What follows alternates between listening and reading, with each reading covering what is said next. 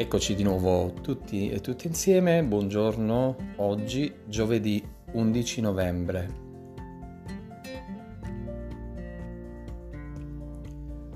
Spesso diciamo che uh, vogliamo fare la differenza nel mondo, vogliamo essere luce nelle tenebre. Questo è anche lo scopo per il quale siamo in missione nella società. Ma cosa fa la luce nelle tenebre? Permette alle persone di vedere. Ma come facciamo ad essere luce nelle tenebre quando spesso le tenebre si manifestano proprio in noi e attraverso di noi? Riusciamo ad essere litigiosi, ostili, e a volte anche cattivi, cattive, come tutte le persone in questo mondo. E allora diciamo, qual è la differenza? E in che modo vogliamo essere una luce in queste tenebre? Purtroppo dobbiamo accettare il fatto che come tutti e tutti gli altri e le altre intorno a noi, siamo esseri umani, con tutti i pregi e tutti i difetti. Ma in Romani 12, verso 2, leggiamo, non conformatevi a questo mondo.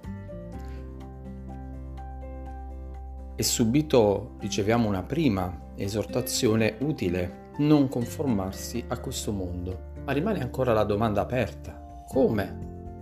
In che modo possiamo riuscire a non conformarci a questo mondo. Il verso continua dicendo, ma siate trasformati mediante il rinnovamento della vostra mente.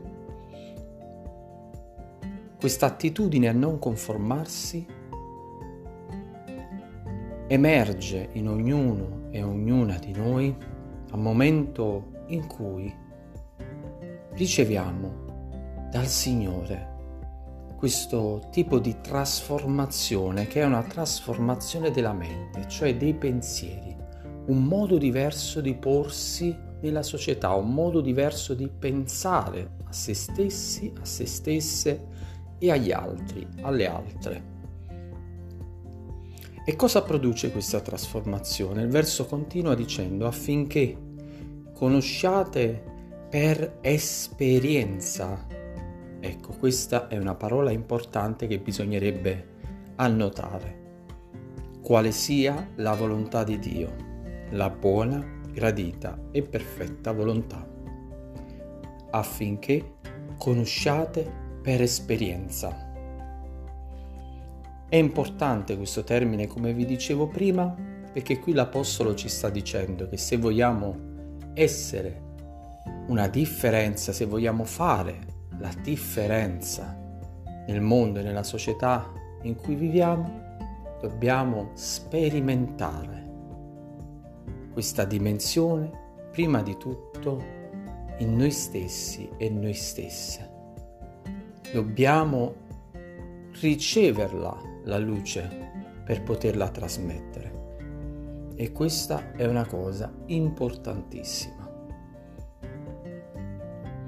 Il Signore ci guidi a fare passi giusti e che ci insegni a vivere nella dimensione della trasformazione, che sia prima di tutto personale, per arrivare ad essere poi collettiva. Che il Signore ci benedica.